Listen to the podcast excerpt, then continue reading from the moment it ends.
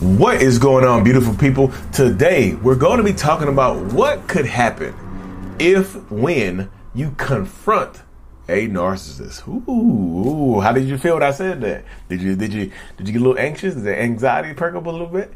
Um, if you're new here, my name is Lee Hammock. I'm a clinically diagnosed narcissist, and welcome to another episode of The Narcissist Code.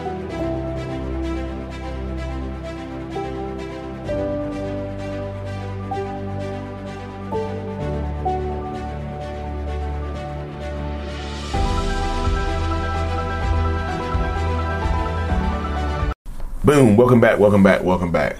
Um, yeah. So I know a lot of y'all. A lot of people ask me about videos and ideas and stuff like that. Like Lee, what do you come up with your video ideas? Y'all, just literally, when I'm doing one on ones with people over Zoom and I'm talking to people, a lot of my a lot of my ideas come from being inspired by the people that I speak with.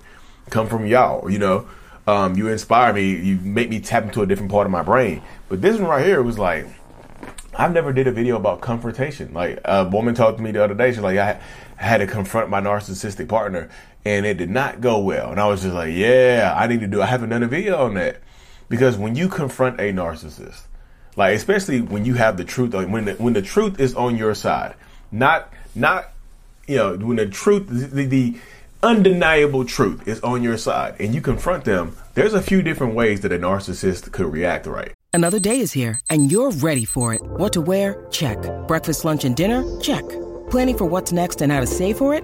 That's where Bank of America can help. For your financial to-dos, Bank of America has experts ready to help get you closer to your goals. Get started at one of our local financial centers or 24-7 in our mobile banking app. Find a location near you at bankofamerica.com slash talk to us. What would you like the power to do? Mobile banking requires downloading the app and is only available for select devices. Message and data rates may apply. Bank of America and a member FDIC.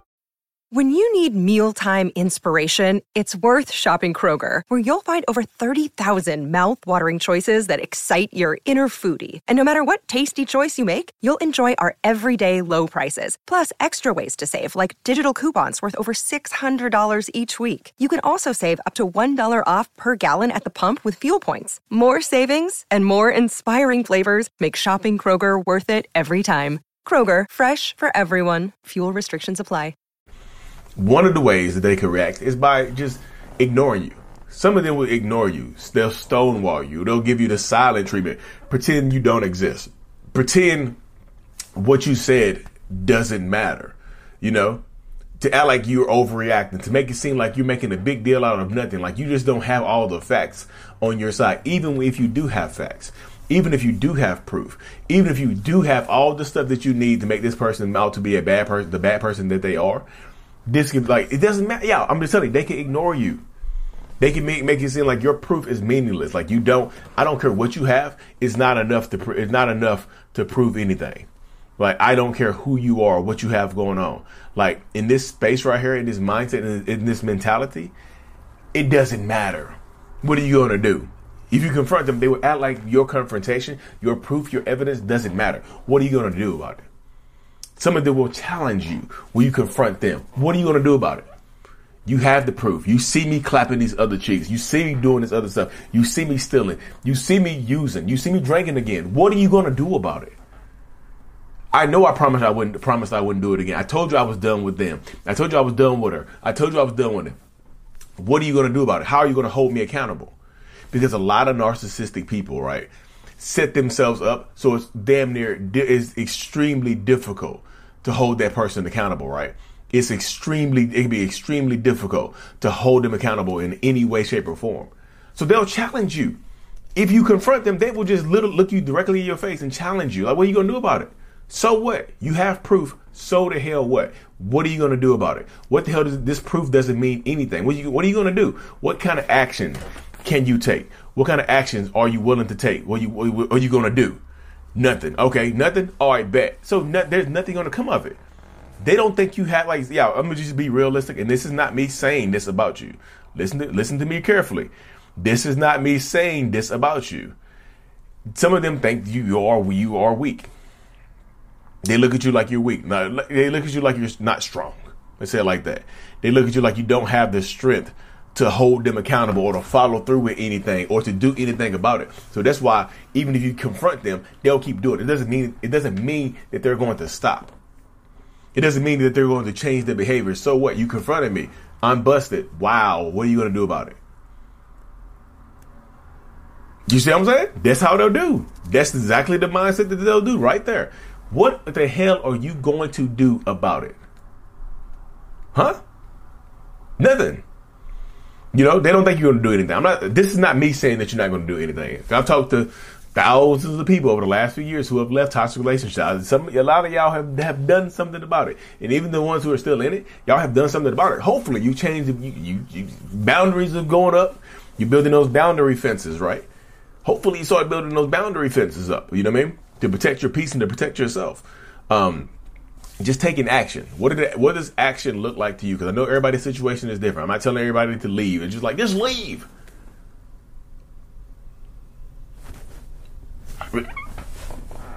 I, I, I, I, would if I could. You know what I mean? Everybody's situation is going to be different. You know.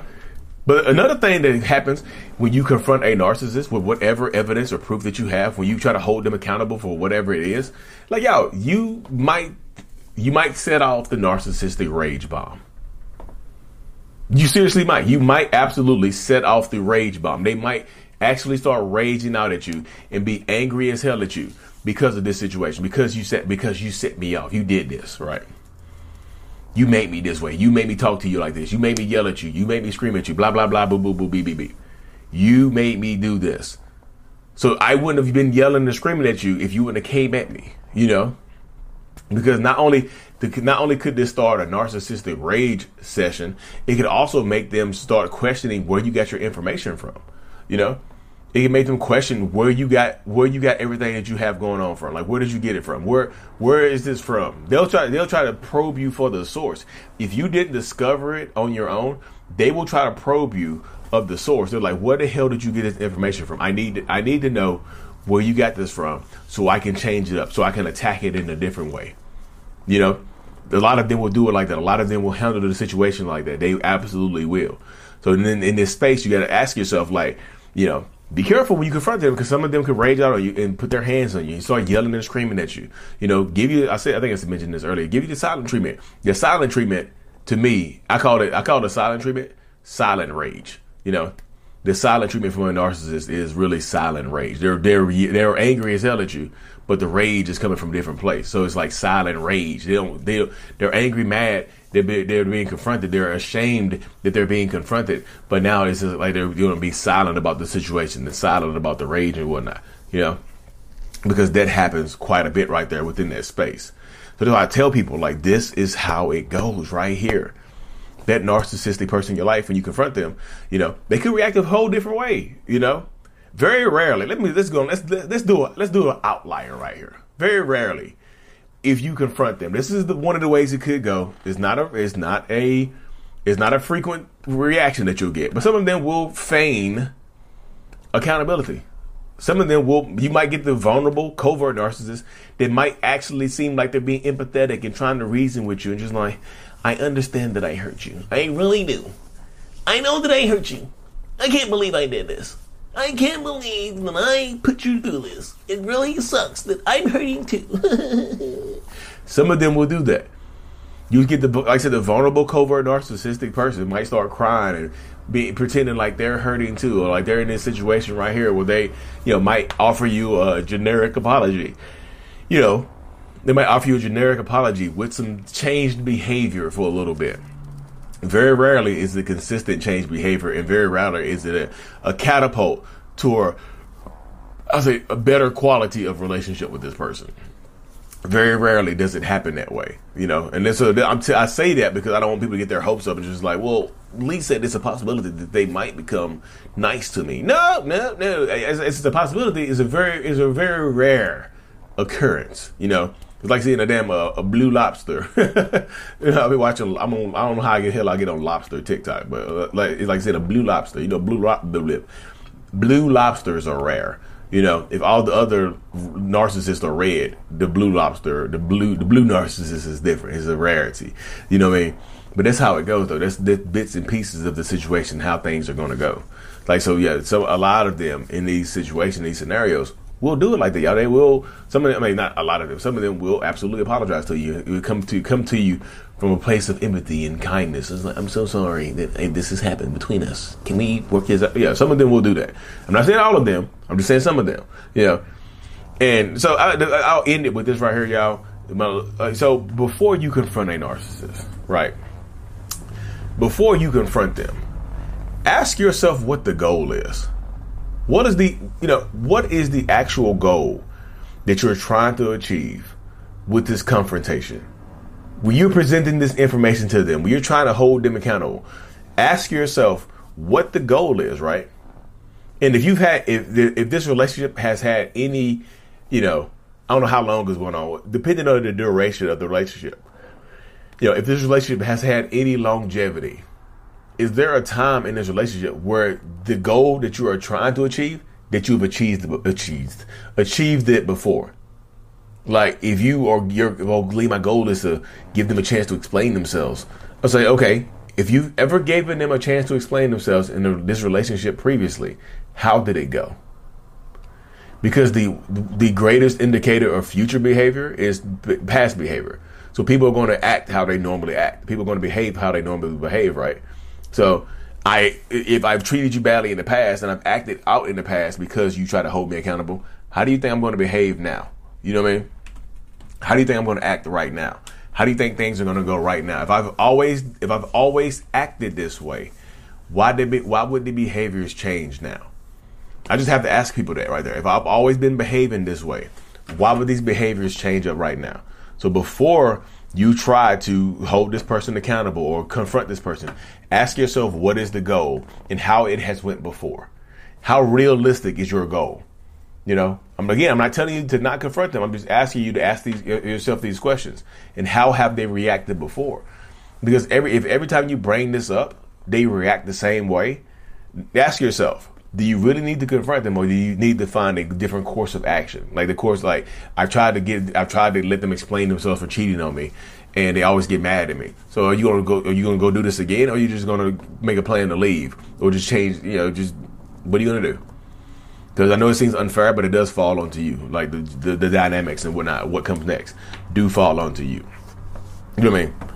But anyways, y'all, Thank y'all for tuning in to another episode. Of course, subscribe to the channel, subscribe to my, uh, my email list newsletter. Thank y'all so much. I really appreciate every single one of y'all. And of course, Mental Healness is out. Peace. Thank you so much for making it to the end of my video. You are a mental healness rock star, and I appreciate you for being here. If you haven't already, make sure to click on the screen to subscribe to the channel and watch another one of my videos in my playlist. There's also a link available up here for you to purchase my kids' book. Remember, it's not your fault on Amazon. So check that out. Thank you. I will see you in the next video. Peace.